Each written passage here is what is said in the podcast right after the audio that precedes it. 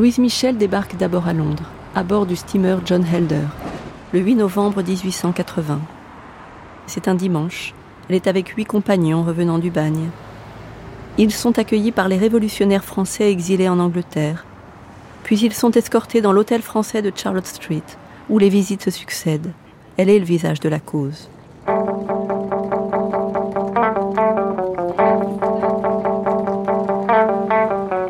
Le lendemain, sur le quai de la gare alors qu'elle repart pour la France, le journal La Marseillaise écrit que les socialistes révolutionnaires étrangers, allemands, russes, autrichiens, anglais, belges, italiens, se sont joints à leurs amis de France pour souhaiter à Louise Michel et ses compagnons un heureux retour dans la capitale révolutionnaire et leur crier, au nom du socialisme international, courage et confiance en l'avenir.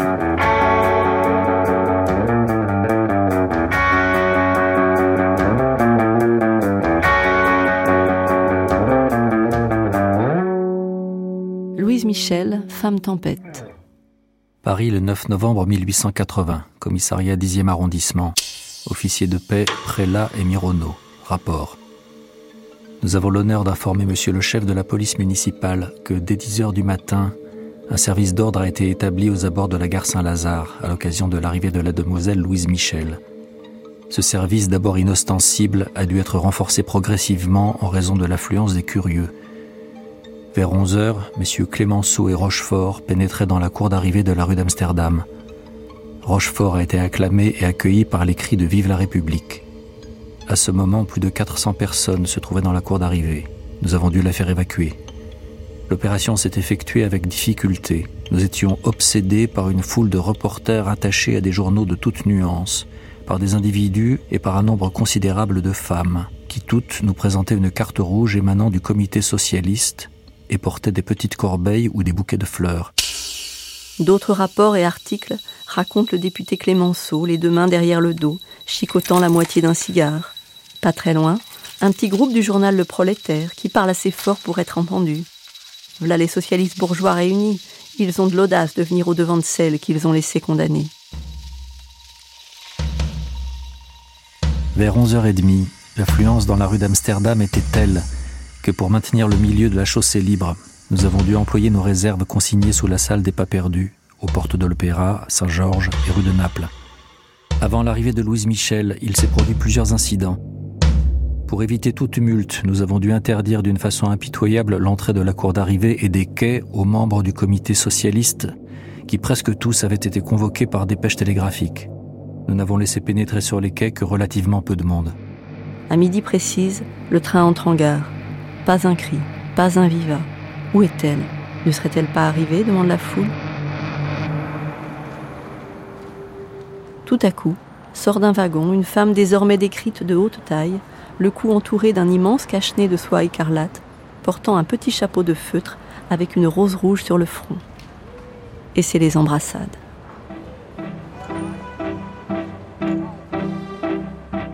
Rapport. La demoiselle Louise Michel est arrivée en gare à midi. Elle est sortie de la salle d'attente accompagnée de monsieur et madame Rochefort et Clémenceau, et de tous les journalistes et amis qui avaient pu pénétrer sur le quai de la gare. Elle est partie à pied et a monté la rue d'Amsterdam jusqu'à l'angle de la rue de Londres. Elle a été accueillie par des hurrahs et par des cris de Vive la République. Les personnes placées aux fenêtres de tous les étages de la rue poussaient les mêmes cris.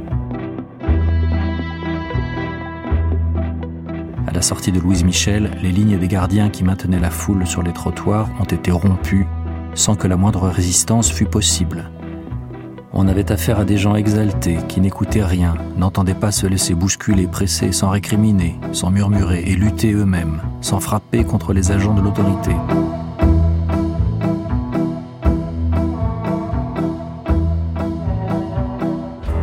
C'est un Paris différent de celui qu'elle a quitté, mais d'une certaine manière, c'est un Paris qui va vers davantage de progrès, tout de même. Michel Perrault. Les années 80, c'est quand même des années républicaines. La République est enfin proclamée, c'est quand même quelque chose, même si Louise Michel critique la République en disant la République c'est pas la révolution, elle est tout de même consciente que c'est un acquis important et le mouvement ouvrier est en train de se reconstruire. Elle va voir sa reconstruction, elle va voir se développer une famille politique à laquelle elle est personnellement très fidèle, euh, l'anarchie. Le premier barrage a été opéré par nos soins devant la cour d'arrivée. Il a été vite débordé. Deux autres barrages ont été faits précipitamment jusqu'au carrefour de la rue de Londres, où Louise Michel s'est décidée à quitter ses compagnons pour prendre une voiture, pour ne pas être étouffée. Ce n'est qu'avec une peine extrême qu'elle est arrivée à monter en voiture. Bien qu'elle fût entourée d'une douzaine d'agents du 8e arrondissement, la foule était telle qu'elle était pour ainsi dire noyée et qu'elle ne pouvait avancer. À la tête d'agents de divers arrondissements, M. Mironneau a pu se frayer un chemin jusqu'à la voiture. Dans un effort extrême et en usant de violence, il a pu repousser la masse qui l'entourait de façon à laisser devant la voiture un espace de quelques mètres. Louise Michel a pu monter en voiture avec deux femmes, mais la foule s'est aussitôt resserrée et sans une coupure énergique faite à cet instant par M. Prélat, les agents eussent été écrasés et la voiture renversée.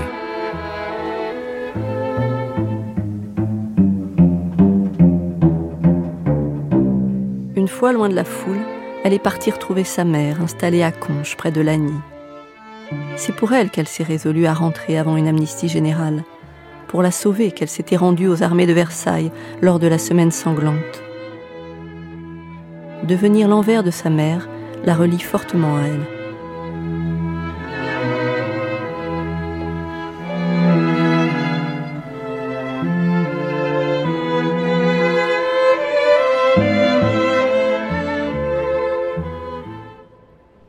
Il faut peut-être rappeler combien Louise Michel a aimé sa mère. Elle a eu peut-être deux ou trois grands amours dans sa vie, mais en tout cas, sa mère. Et euh, sa mère a été pour elle euh, l'exemple d'une femme populaire qui vieillit sans beaucoup de moyens, sans et elle faisait tout pour améliorer la condition de sa mère euh, et faire tout ce qu'elle pouvait pour elle mais elle-même ne donne pas le sentiment de, de se sentir tellement vieillir. Elle est robuste, elle est, c'est une femme qui ne semble pas avoir une mauvaise santé, elle n'est pas morte vieille quand même, euh, mais c'est une femme qui va, qui ne se plaint jamais. C'est le contraire d'une femme victime. Elle détestait les, les hein, ça alors elle n'aimait pas ça du tout. Il y a un côté viril chez elle aussi, enfin. Et l'âge, c'était peut-être pas une préoccupation première pour elle, excepté pour sa maman. Dès le lendemain, dans ce trou de campagne, Jules Hoche du Figaro se présente pour la rencontrer. Tout le monde veut l'entendre, y compris l'adversaire politique. Il la trouve en compagnie de sa mère et de Marie Ferré, la sœur de Théophile exécutée à Satori.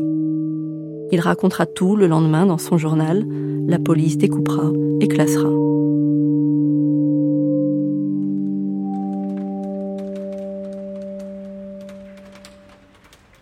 Louise Michel, apercevant les journaux que j'avais imprudemment gardés en main, s'écria Oh, vous avez les journaux Lesquels, sans indiscrétion? Nous n'en avons pas reçu un seul encore aujourd'hui. Je sentis un frisson me courir dans le dos. Fallait-il leur montrer le Figaro? Mon journal et moi, nous risquons bien de devenir la proie de ces femmes exaspérées. Et pour tout dire, depuis quelque temps, je ne quittais pas de l'œil un petit bidon à pétrole que j'avais aperçu dans un coin. Je ne tardais pourtant pas à constater dans son voisinage une lampe, et j'acquis aussitôt la certitude qu'il ne m'était pas personnellement destiné. Rassuré par cet examen, j'abandonnai le Figaro aux mains avides des citoyennes. Louise Michel en était toute rouge. Le Figaro, c'était justement celui qui l'intéressait le plus, et elle allait bien rire.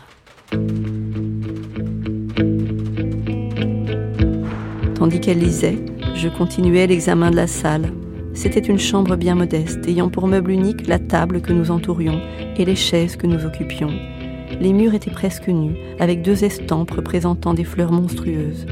Une porte s'ouvrait sur une cuisine très claire, où vaquait de ci de là la mère de Louise, toujours avec son même air indifférent et détaché de toute chose. Cependant, Louise Michel citait à haute voix les passages saillants de l'article de mon confrère en semant la lecture d'exclamations dans ce genre Ceci est vrai, ceci est faux. Je n'ai pas embrassé Clémenceau.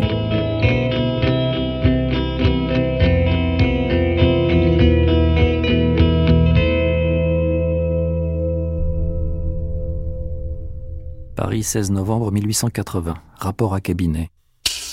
Au dire de Calleux et de Messan du journal La Justice, Clémenceau vient d'envoyer à Louise Michel une longue lettre fort élogieuse pour elle et se prépare à utiliser sa popularité dans la classe ouvrière pour s'en faire une aide dans sa future campagne contre l'opportunisme.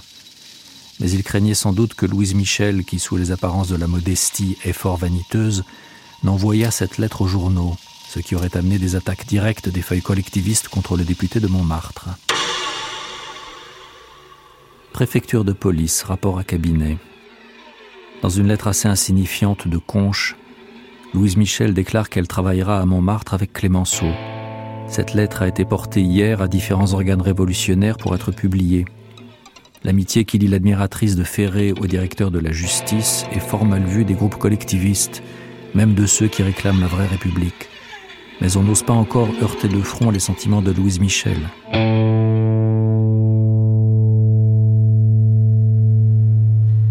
Il ne faut pas oublier que les républicains dont nous parlons, ils sont divisés. Vous avez des républicains conservateurs, très hostiles à Louise Michel. Vous avez des républicains opportunistes qui s'en moquent un peu. Vous avez des républicains radicaux comme Clémenceau, euh, qui sont des gens de gauche, vraiment authentiques, et qui sont pas des foudres de guerre pour les droits des femmes. Hein.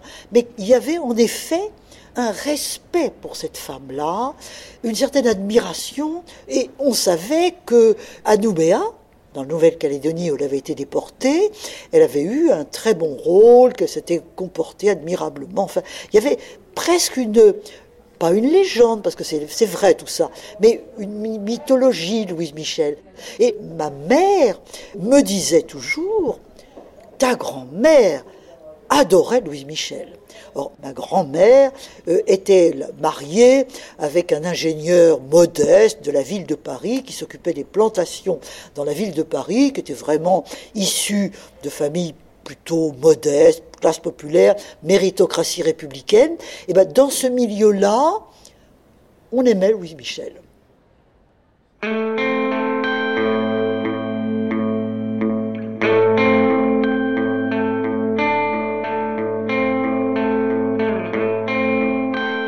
J'avais quitté Paris qui était alors un vaste charnier. Je croyais la grande ville morte. Mais aujourd'hui, je vois que Paris s'est réveillé et que les sentiments qui nous animaient il y a dix ans sont aussi vivaces qu'à cette époque. La révolution triomphe, les rois tombent, les églises sont muettes et le peuple, pour qui nous mourrons, salue ses martyrs.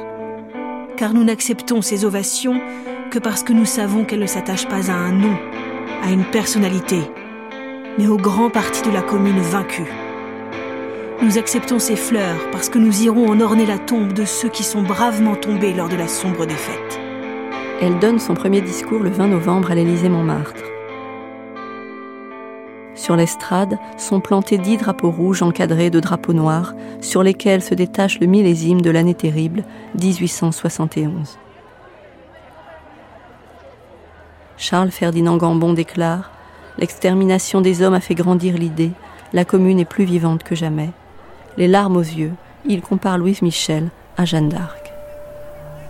Ah, les vainqueurs ont bien fait de nous arracher le cœur, parce que ceux qui viendront après nous auront la révolution tout entière, et nous ne reculerons devant rien pour en faciliter la venue. Rien ne nous fera manquer à notre devoir. Nous sommes comme ces vieux drapeaux troués par les balles. Quelques coups de plus ou de moins ne paraissent pas. Nous avons une consolation dans notre douleur. Nous glorifions nos martyrs et nous ne voulons plus qu'il y ait d'hécatombe humaine. Nous exécuterons maintenant seuls, chacun à notre tour, les grandes résolutions. Nous revenons, nous marchons seuls en avant, car nous savons celui que nous voulons frapper, et ce ne sera pas vengeance, ce sera justice. Nous n'avons pas de vengeance personnelle, et nous sommes fiers que les nôtres soient morts, car nous aurons toujours leurs souvenirs présents à la mémoire quand nous voudrons frapper. Nous tendons les bras à ceux qui marchent avec nous vers la révolution sociale, et nous n'hésitons pas à rejeter ceux de nos amis qui la quittent nous dédaignerons d'exercer des vengeances contre ceux qui nous auront calomniés. Mais au grand jour de la justice, nous saurons faire notre devoir. Vive la révolution sociale Le lendemain, la presse note l'absence d'Henri Rochefort, mais surtout cette phrase qu'elle a prononcée. Nous exécuterons maintenant seuls, chacun à notre tour, les grandes résolutions. Nous revenons, nous marchons seuls en avant. C'est une façon de revendiquer l'assassinat, dit la presse conservatrice.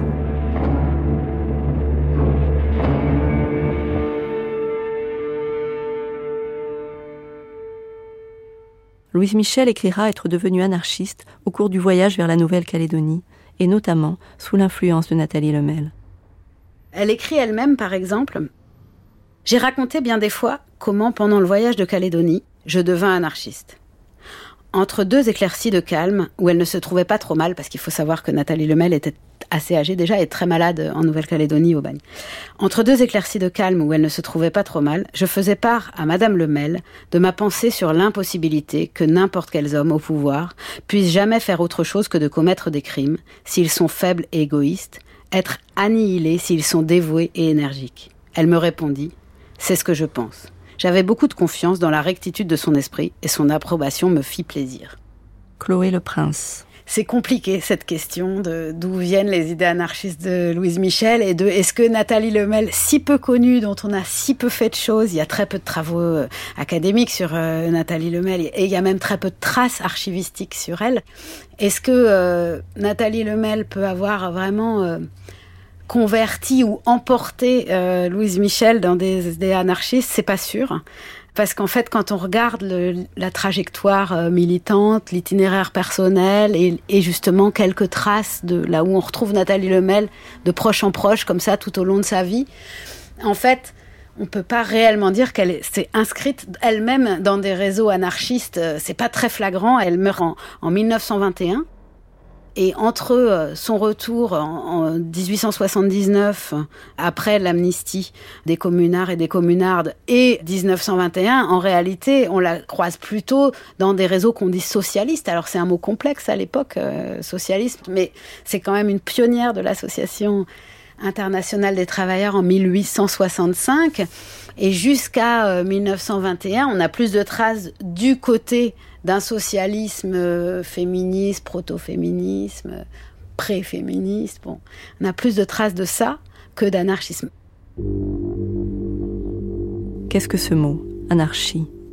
Peu à peu, ce mot prend forme, prend consistance, et s'il y a des auteurs auxquels il faut se référer, ce sont deux auteurs dans les années 60, Joseph Desjacques et Ernest Cœur de Roi, qui se sont réclamés de l'anarchie et qui ont défini l'utopie, l'anarchie. Michel Rio-Sarcey. Joseph Desjacques, par exemple, explique ce qu'est l'égalité réelle, c'est-à-dire euh, Joseph Desjacques est très attaché à l'égalité homme-femme.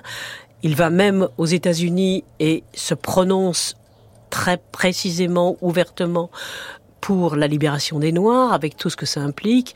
Et aux États-Unis, la question était absolument cruciale.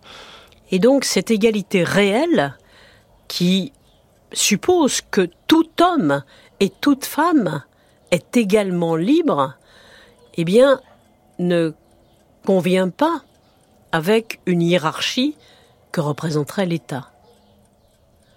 Et c'est donc l'abolition de l'État, non pas parce que l'État tel qu'il est n'a pas lieu d'être d'un certain point de vue, mais dans un processus long que l'auto-organisation permettra de se passer d'État.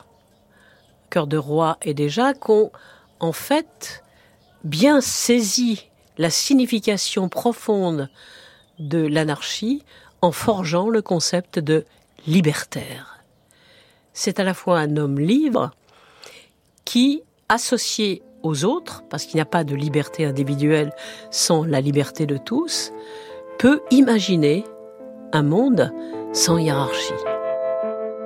C'est une utopie inscrite dans l'histoire qui peut-être n'est pas possible immédiatement, mais sera et adviendra si on sait s'en servir et si on sait organiser les travailleurs tels qu'on imagine.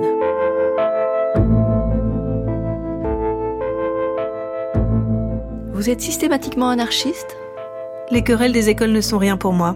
Chacune de ces écoles me paraît fournir une des étapes par lesquelles va passer la société. Socialisme, communisme, anarchie. Le socialisme auquel nous touchons réalisera et humanisera la justice. Le communisme perfectionnera cet état nouveau qui aura son expression dernière dans l'anarchie. Dans l'anarchie, chaque être aura atteint son développement complet. Peut-être des sens nouveaux seront-ils trouvés. L'homme, ayant atteint sa plénitude, n'ayant plus ni faim, ni froid, ni aucune des misères présentes, sera bon. Alors, plus de code, plus de gendarmes, plus de gouvernement. L'anarchie.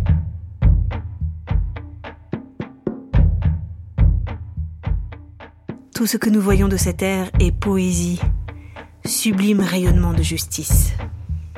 Nous vous avons souvent entendu prêcher l'émeute et la révolution sanglante. Non. J'ai dit seulement qu'il ne fallait pas craindre de tuer un homme pour en conserver 100.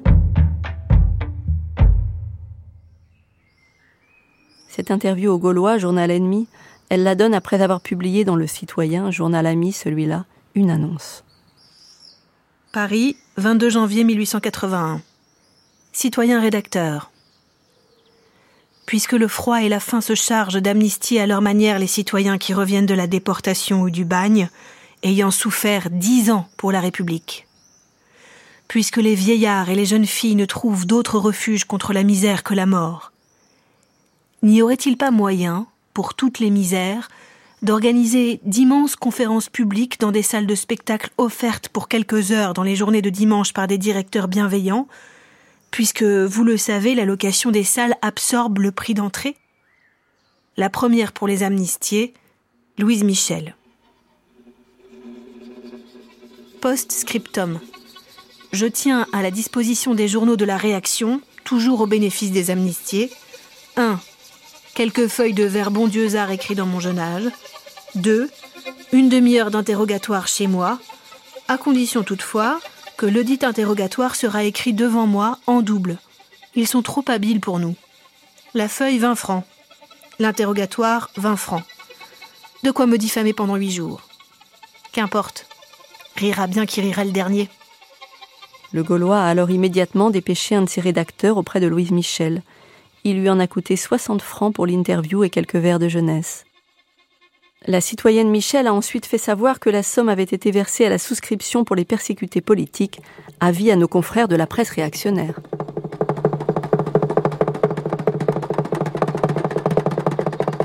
Préfecture de police, Paris le 2 décembre 1880, rapport.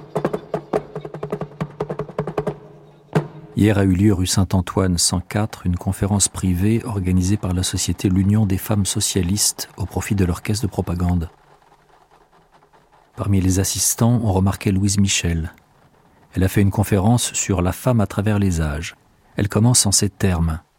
Le moment est venu de prendre notre place dans la société. Nous ne voulons plus du mariage qui, comme par le passé, nous assujettit à l'homme. Nous voulons le mariage libre. Il ne faut plus que l'homme soit le propriétaire de la femme, ni qu'il s'en serve comme d'une poupée. Plus d'instruction primaire, secondaire, supérieure, d'instruction égale. La femme tombe dans la rue parce qu'elle manque d'instruction. Lorsque j'étais à Auberive, j'avais pour compagne des malheureuses qui ne savaient pas pourquoi elles étaient enfermées. On les avait accusées d'avoir servi la commune et on les avait jetées en prison.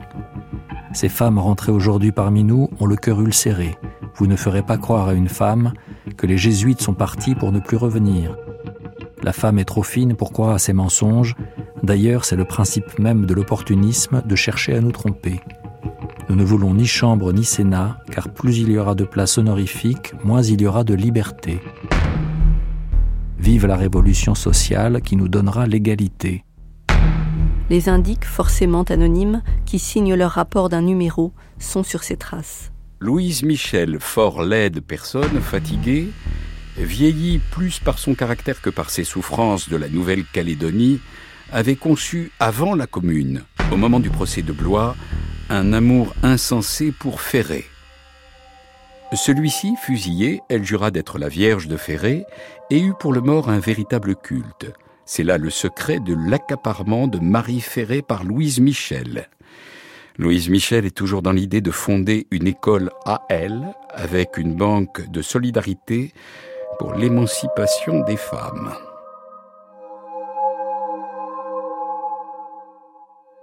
Depuis son retour, quand elle n'est pas chez sa mère, Louise Michel habite chez Marie Ferret, 76 rue d'Aboukir. Depuis toujours maintenant, elle vit avec des femmes, des institutrices, des prisonnières, des bagnardes. Louise Michel, asexuée, vous imaginez bien ce qu'on a pu dire à cet égard, sans aller plus loin, parce que lesbienne, c'était pas un mot qui existait, euh, vraiment pas du tout. On imagine la chose, mais on ne le, nommait pas. Ceci dit, elle a été très amoureuse de Ferré. Et ça a été un drame personnel très grand que de voir le sort de Théo Ferré. Théo Ferré avait une sœur, qui s'appelait Marie, Marie Ferré, et qui, jusqu'à sa mort, a été la compagne de Louise Michel. Est-ce que c'est une compagne? Est-ce que c'est une sœur? Ça, vraiment, on n'en sait rien du tout. Mais en tout cas, c'est des femmes qui s'aimaient beaucoup. Elle n'écrit plus à Victor Hugo. Tout enfant, j'ai envoyé des vers à Victor Hugo. Je lui en ai envoyé toute ma vie, sauf depuis le retour de Calédonie. Pourquoi faire? Le maître était fêté par tous, même par ceux qui autrefois étaient loin de le fêter. Je n'avais nul besoin d'assister aux jours joyeux, expliquera-t-elle dans ses mémoires. Comme elle refuse d'assister aux réunions où le drapeau tricolore a encore droit de citer. Citoyens, comment la pensée libre du 15e arrondissement supporte-t-elle des drapeaux tricolores mêlés au drapeau de la Révolution? Au moment où votre lettre m'est parvenue, je le savais et mon intention était d'arracher et de fouler aux pieds ce chiffon honteux de la réaction triomphante. Votre lettre m'avertissant, je ne le puis plus. Si vous voulez que j'aille à la conférence, ôtez les drapeaux tricolores. Plutôt pas de drapeau que celui-là. Je vous salue, Louise Michel.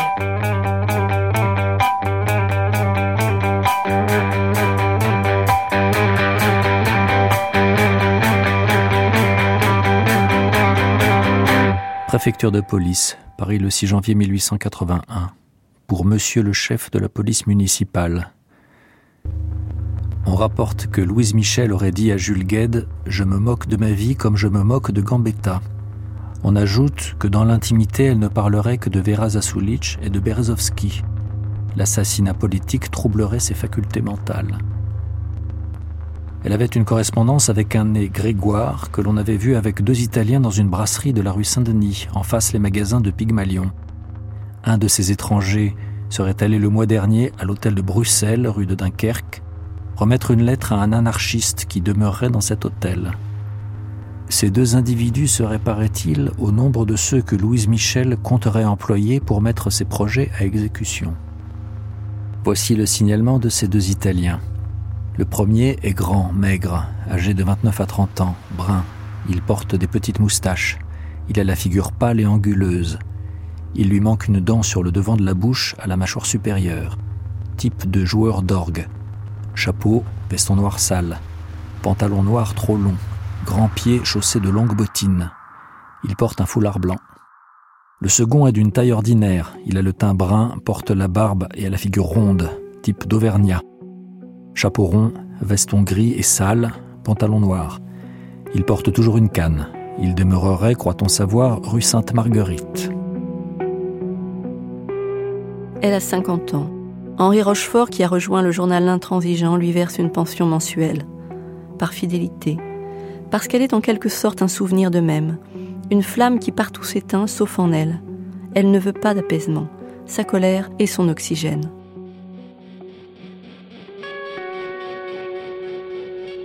Rochefort va aller jusqu'à lui verser une pension jusqu'à la fin de sa vie, ce qui est vraiment extraordinaire. Pourquoi? Pourquoi? Parce qu'ils ont été prisonniers ensemble, mais il y avait plein d'autres personnes. Vous voyez le nombre de... Je travaille sur Louise Michel depuis 20 ans et je ne cesse de me poser des questions auxquelles je ne peux pas répondre. Il lui versait cette pension et c'était euh, Vaughan, c'était le, le rédacteur en chef de l'intransigeant, qui était chargé de lui verser la pension. C'était Rochefort qui lui donnait, mais Vaughan lui versait la pension. Et on a plein de lettres à Vaughan où elle dit Mais euh, d'accord, vous m'avez déjà versé le mois de février, mais vous comprenez, là j'ai eu des problèmes, vous pouvez pas me donner. Euh, alors on est le 20 février par exemple, vous pouvez pas me donner le mois de mars parce que. Et bon, mais après vous m'en verserez plus pendant deux mois. Et puis au mois de mars, eh bien écoutez, il y a eu des soucis, alors j'ai besoin d'argent. Elle n'arrête pas de réclamer de l'argent. On dit que Louise Michel était une femme très généreuse qui donnait de l'argent. Dans ses lettres, on la voit réclamer de l'argent sans arrêt.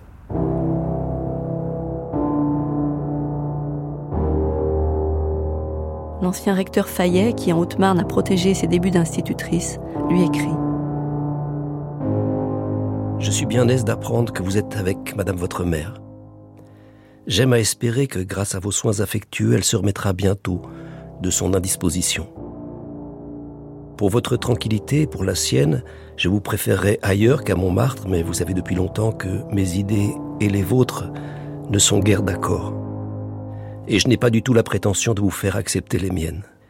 Mais par contre, j'espère que le bon Dieu me fera la grâce de ne jamais partager les vôtres, même à l'égard des hommes de la commune qui, à mon avis, n'ont jamais été meilleurs que vous. C'était comme ceux qui vous applaudissent aujourd'hui, des ambitieux qui voulaient renverser le gouvernement pour se mettre à la place.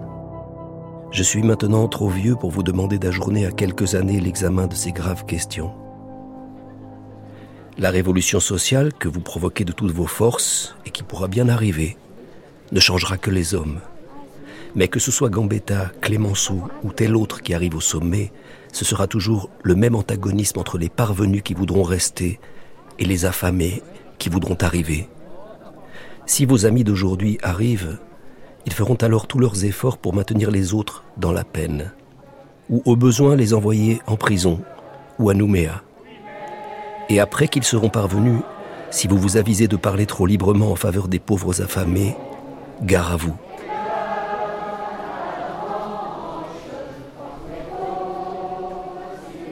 C'est quand vous serez délivré de la popularité qui vous aveugle aujourd'hui que je voudrais discuter avec vous des graves questions de politique et surtout de religion. Mais si peu que l'avènement se fasse attendre, je n'y serai plus.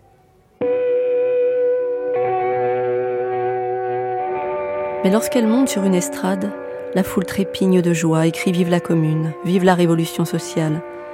Louise Michel vient parler du vaisseau fantôme.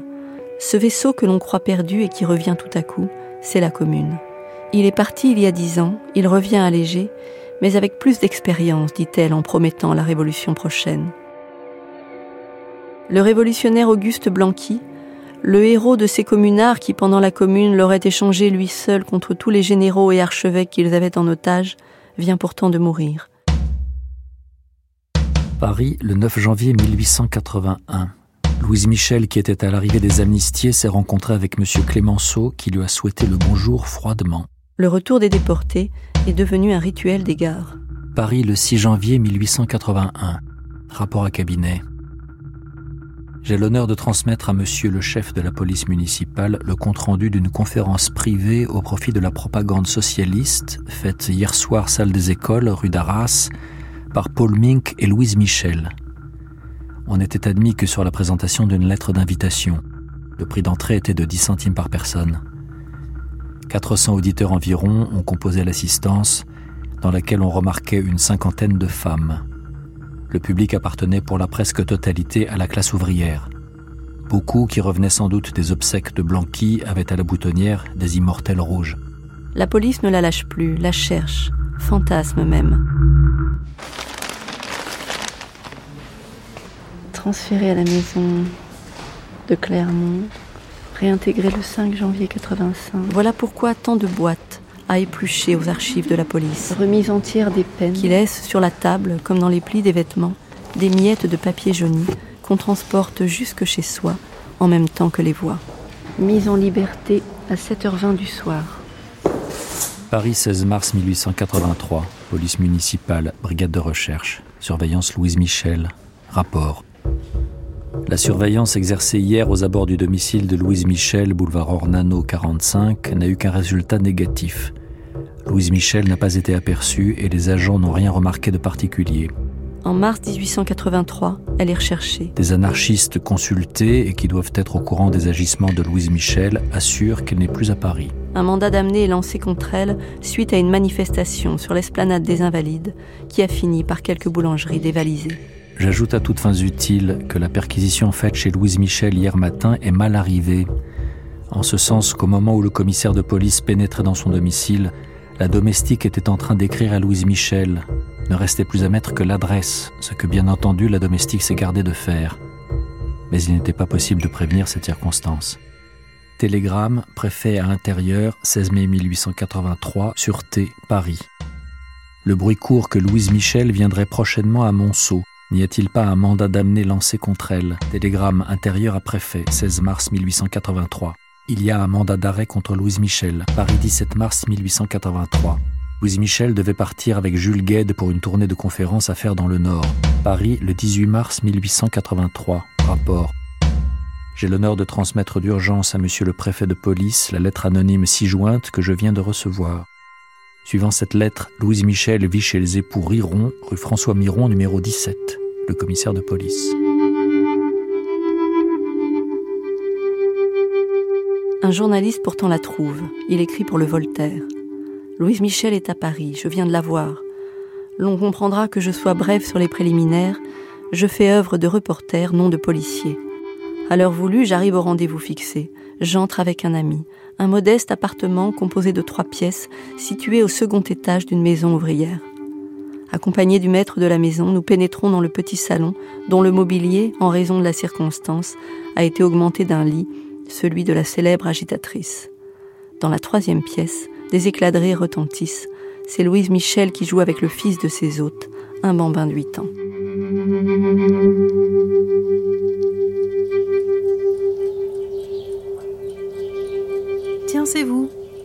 Qu'est-ce que vous voulez Des renseignements? Certes. Vous êtes bien convaincu d'ailleurs que je tiendrai secret le lieu de votre retraite. Ça, j'en doute pas. Que pensez-vous de votre situation personnelle? Elle est bien simple. Comme je l'ai déjà dit, je me dérobe aux recherches de la rousse afin d'éviter les quelques mois de prison préventive dont je serai évidemment gratifié. Cela me permet au surplus de correspondre avec les membres du Parti révolutionnaire, ce que je saurais faire, avouez-le, sous l'œil des employés de Kameskas. Mais si vous êtes condamné Alors seulement je m'expatrierai. Paris, le 29 mars 1883. À 4h moins 5, le gardien de la paix Rimer du 10e arrondissement est venu me faire connaître à mon bureau qu'un des receveurs de la gare du Nord lui avait déclaré que Louise Michel, qui se trouve sous le coup d'un mandat d'amener, avait pris quelques instants avant, à 3h10, le train express pour Bruxelles et s'était installé dans un compartiment de deuxième classe. N'avez-vous pas eu tout d'abord l'intention de vous présenter spontanément devant les juges? Oui. Mais l'on m'a dissuadé de ce projet, nuisible, paraît-il, aux intérêts de notre parti. De l'étranger, je pourrais prêcher la croisade sociale. Au reste, je ne vois pas pourquoi les princes auraient la faculté de conspirer au dehors. La liberté qu'on leur laisse, moi, je la prendrai de force je me suis empressé de télégraphier aux commissaires de Creil, de Ternier, de Feigny, pour faire rechercher dans le train express qui a un arrêt de deux minutes à Ternier et à Feigny. Vous considérez donc votre œuvre comme une conspiration contre l'ordre des choses établies? C'est le combat des écrasés contre les écraseurs. Croyez-moi, le succès définitif de la cause que je sers n'est plus qu'une question de mois, presque de jours.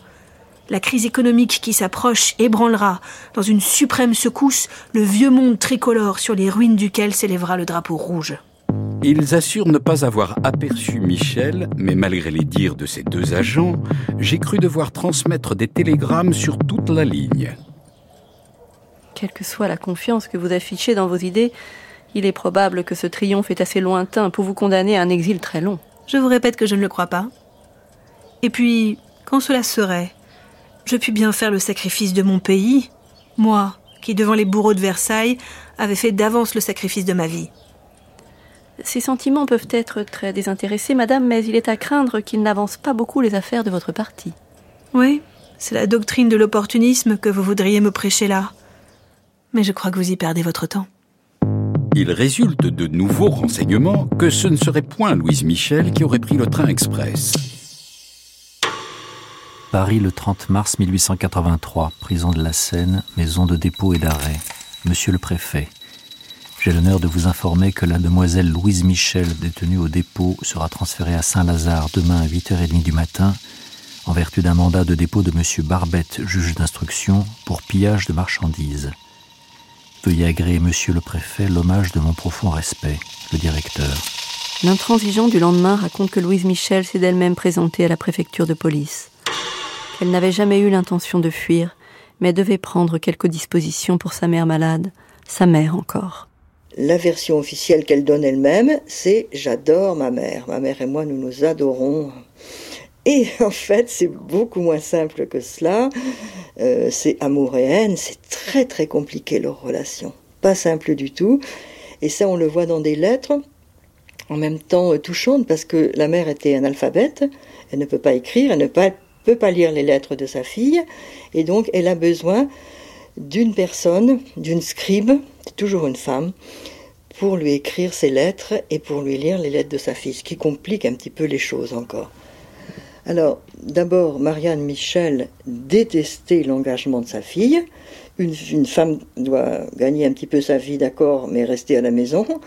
Bon, donc qu'est-ce qu'elle fait à s'occuper de changer le monde lorsque des amis à elle engagés dans la lutte sociale ou des gens qui ont besoin d'argent viennent la voir, elle lui écrit tout est mendiant, je voudrais les jeter la tête la première dans l'escalier. Voilà, c'est comme ça qu'elle pense la lutte de sa fille. Donc faut voir comment elles sont éloignées et sont euh, au plus loin.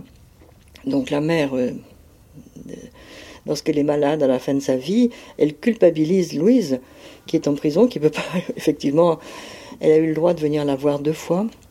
Et de son côté, Louise Michel, euh, alors à la fois elle est très gentille avec sa mère, elle fait en sorte qu'on lui envoie un poulet parce que comme ça, ça va la reconstituer, elle va être moins malade. Euh, un verre de vin, ça va lui faire du bien.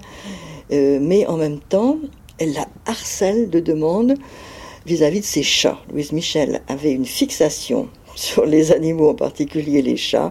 Elle en avait, je sais plus, cinq ou six. Et la mère, malade, moitié paralysée, euh, voilà, elle devait s'occuper des chats, sauf qu'il y avait une petite bonne quand même qui était là. Mais Louise Michel ne cesse d'écrire Est-ce que mes chats sont bien là? Est-ce que tu t'en occupes bien? Est-ce qu'ils ont à manger comme il faut? Est-ce qu'ils miaulent comme il faut? C'est là, c'est quand même une autre image de Louise Michel. Elle devient un peu obsessionnelle. Euh, il y a une cousine qui lui écrit après une lettre ah, si je montrais vos lettres au Figaro, ça les ferait bien rire de voir comment Louise Michel ne s'intéresse qu'à ses chats. Voilà, quelque chose comme ça.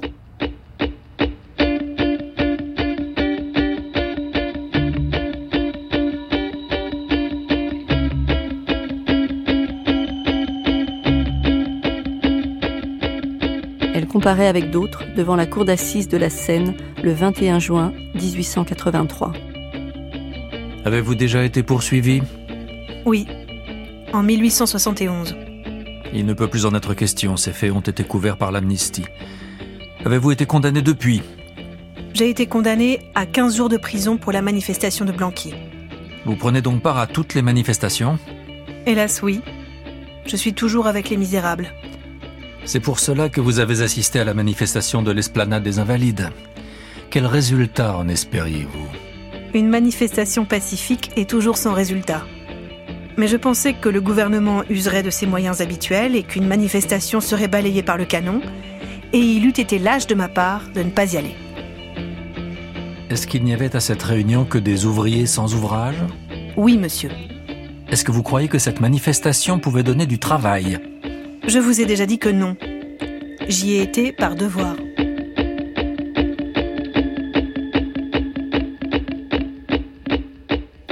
La manifestation a été dispersée. N'est-ce pas à ce moment que vous avez voulu faire votre petite manifestation? Ce n'était pas une manifestation. C'était le cri des travailleurs que je voulais faire entendre. Vous avez demandé un drapeau noir Oui. Et on m'a apporté un chiffon noir. Qui est-ce qui vous l'a donné? Un inconnu. On ne trouve pourtant pas si facilement et par hasard un drapeau sur l'esplanade des Invalides. Il suffit d'un haillon noir et d'un manche à balai. Quel était votre but en parcourant Paris avec un drapeau noir? Croyez-vous que vous procureriez ainsi du pain aux ouvriers? Non. Mais je voulais faire voir qu'ils en manquaient et qu'ils avaient faim. C'est le drapeau des grèves, le drapeau des famines que je tenais. Vous avez dit dans un interrogatoire que vous ne regardiez pas comme un délit de prendre du pain. Oui, mais jamais je n'en ai pris, jamais je n'en prendrai, quand même je mourrais de faim. Vous avez débouché ensuite sur le boulevard Saint-Germain. Vous êtes-vous arrêté devant la boutique Morisset? Je ne sais pas, et je ne comprends pas que vous me posiez une pareille question. Vous êtes-vous mis à rire devant la boutique? Je ne sais pas ce qui aurait pu me faire rire. Est-ce la misère de ceux qui m'environnaient? Est-ce ce triste état de choses qui nous ramène avant 1789 Il y a une chose qui vous étonne, qui vous épouvante. C'est une femme qui ose se défendre. On n'est pas habitué à voir une femme qui ose penser. On veut, selon l'expression de Proudhon, voir dans la femme une ménagère ou une courtisane. Nous avons pris le drapeau noir parce que la manifestation devait être essentiellement pacifique, parce que c'est le drapeau noir des grèves, le drapeau de ceux qui ont faim. Pouvions-nous en prendre un autre? Le drapeau rouge est cloué dans les cimetières, et on ne doit le reprendre que quand on peut le défendre. Or, nous ne le pouvions pas. Je vous l'ai dit, et je le répète, c'était une manifestation essentiellement pacifique. Je suis allée à la manifestation. Je devais y aller. Pourquoi m'a-t-on arrêté? J'ai parcouru l'Europe, disant que je ne reconnaissais pas de frontières, disant que l'humanité entière a droit à l'héritage de l'humanité. Et cet héritage, il n'appartiendra pas à nous, habitués à vivre dans l'esclavage, mais à ceux qui auront la liberté et qui sauront en jouir. Voilà comment nous défendons la République. Et quand on nous dit que nous sommes ses ennemis, nous n'avons qu'une chose à répondre, c'est que nous l'avons fondée sur 35 000 de nos cadavres.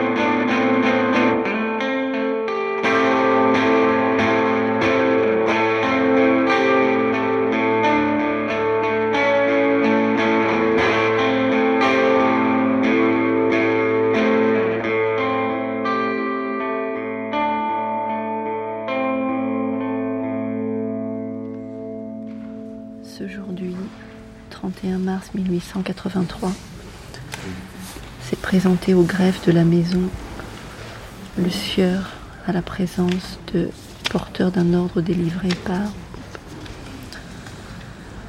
en vertu duquel il m'a été fait la remise de la personne dénommée Michel, ainsi que le constate l'acte qui m'a été présenté dont la description se trouve ci-contre. Nous savions que la manifestation des invalides n'aboutirait pas, et cependant il fallait y aller. Nous sommes aujourd'hui en pleine misère. Nous n'appelons pas ce régime-là une république. Nous appellerions république un régime où on irait de l'avant, où il y aurait une justice, où il y aurait du pain pour tous. Mais en quoi votre république diffère-t-elle de l'Empire? Que parlez-vous de liberté de la tribune, avec 50 bagnes au bout? Ayant été laissé à ma garde, j'ai dressé le présent acte d'écrou. La Cour la condamne à six années de réclusion et à dix ans de surveillance de la haute police. On entend crier depuis le fond de la salle Vive Louise Michel. Elle repart dans la prison de Saint-Lazare, dont on trouve encore aujourd'hui les registres d'écrou aux archives de Paris. En se conformant à la loi, Michel Louise pour pillage de marchandises. Vous parlez de Saint-Lazare, euh, Saint-Lazare qui a été la plus grande prison de femmes à Paris et même en France. Et Louise Michel y a été longtemps quand même. Donc en effet c'était très important.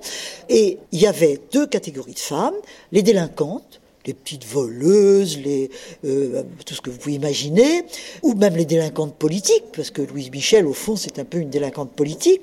Et puis, il y avait surtout une masse de prostituées.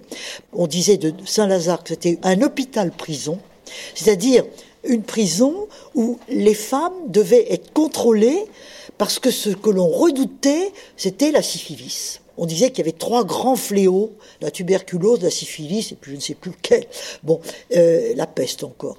Et donc, euh, il fallait que les femmes soient contrôlées quand elles étaient prostituées pour qu'on puisse les soigner de façon, peut-être pas tellement pour elle, mais surtout pour qu'elle ne diffuse pas la syphilis, qui était un mal terrible. On en mourait, il y avait toutes sortes de malformations chez les enfants, enfin c'était une catastrophe. Donc euh, Louise Michel, j'allais dire presque malgré elle, elle a été plongée dans ce monde des femmes, des femmes prostituées, et elle, s'est fait beaucoup d'amis, elle les connaissait très bien, euh, et oui, il y a eu une véritable sororité entre toutes ces femmes. Ceci dit, c'est quand même une délinquante politique. Il ne faut pas oublier que si elle est à Saint-Lazare, c'est parce que elle a été à la tête d'une manifestation de sans-travail. À l'époque, on disait pas les chômeurs, on disait les sans-travail. Elle avait pris la tête de leur cortège. Il y avait une grande dépression économique euh, dans les années 85 par là, et il y avait dans le cortège des, enfants notamment qui avaient pris des petits pains au chocolat ou je ne sais quoi dans une boulangerie.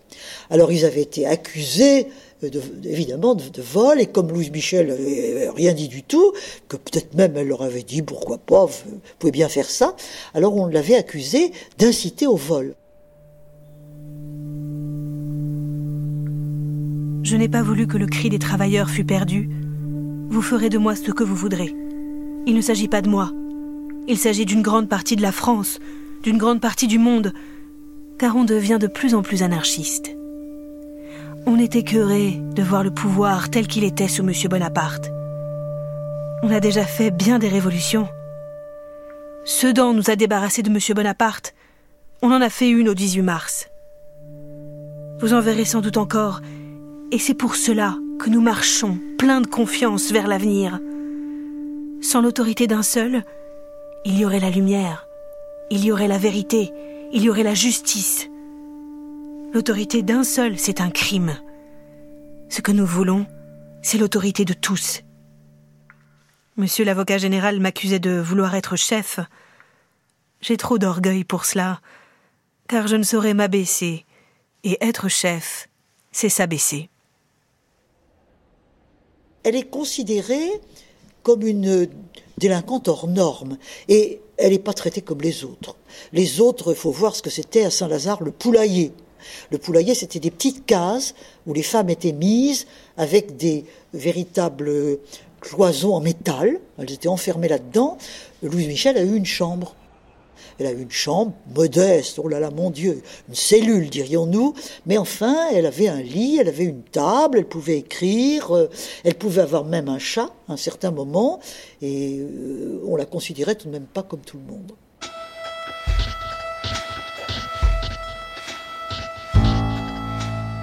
C'est là qu'elle commence ses mémoires. Ce n'est ici ce qu'on appelle un ouvrage à sensation. C'est un regard rapide sur la vie et la pensée d'une femme de la Révolution. Si ce livre est mon testament, qu'il en tombe à chaque feuillet des malédictions sur le vieil ordre des choses.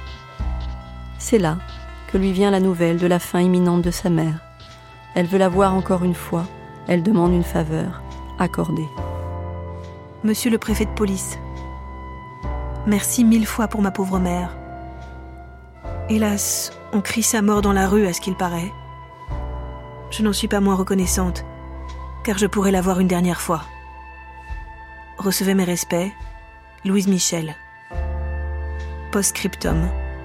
Monsieur le directeur me rassure. Pourra-t-elle jouir de ma présence, même un jour? Commissariat de police, service de sûreté à cabinet, Paris, le 15 décembre 1884. Rapport.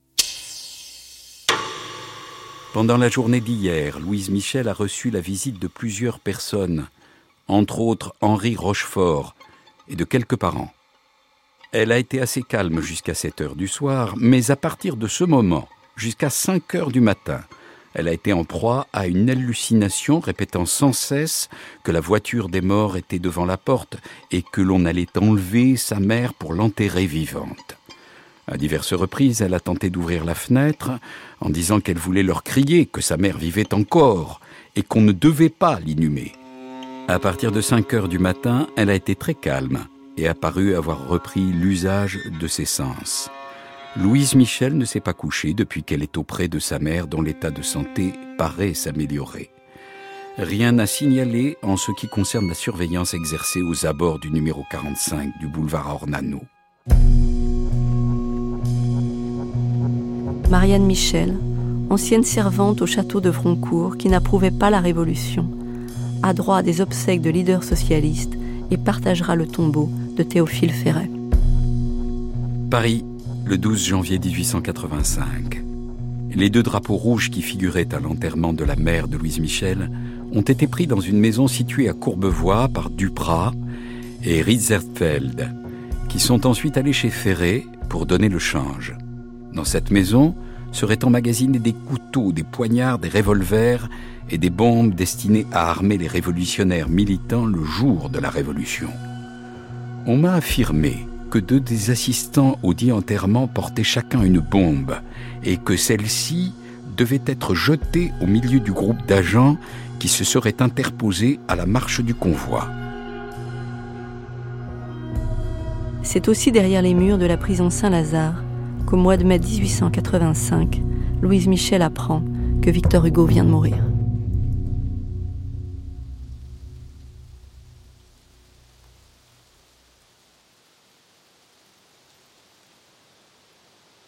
Les juges murmuraient Qu'elle meure, c'est juste.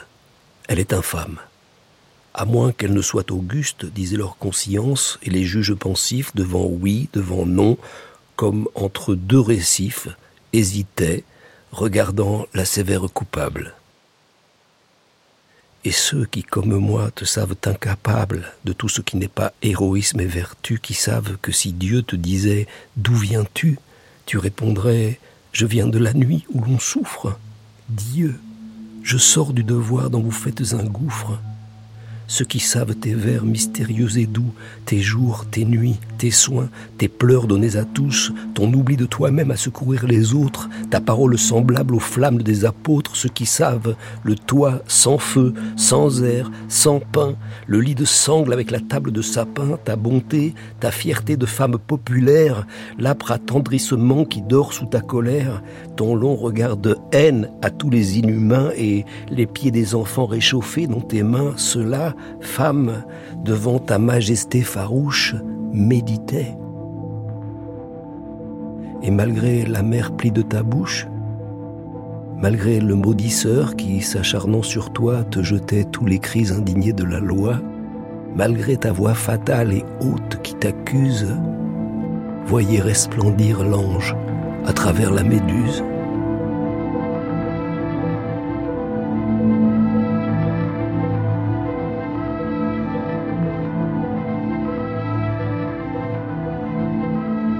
Louise Michel, Femme Tempête. Quatrième épisode. Avec Michel Perrault, Jean-Marc Ovas, Michel Rio-Sarcey, Xavier Gauthier, Chloé Le Prince. Et les voix de Clara Chabalier, Laurent Lederer, Jérôme Kircher, Pascal Taureau, Mathieu Rauswarger. Archive INA, Hervé Evano. Prise de son, Arthur Gerbeau, Tahar Bouclifa, Marie Le Peintre, Éric Boisset. Mixage Philippe Mercher. Une émission de Judith Pérignon réalisée par Gaël Gillon et Annabelle Brouard.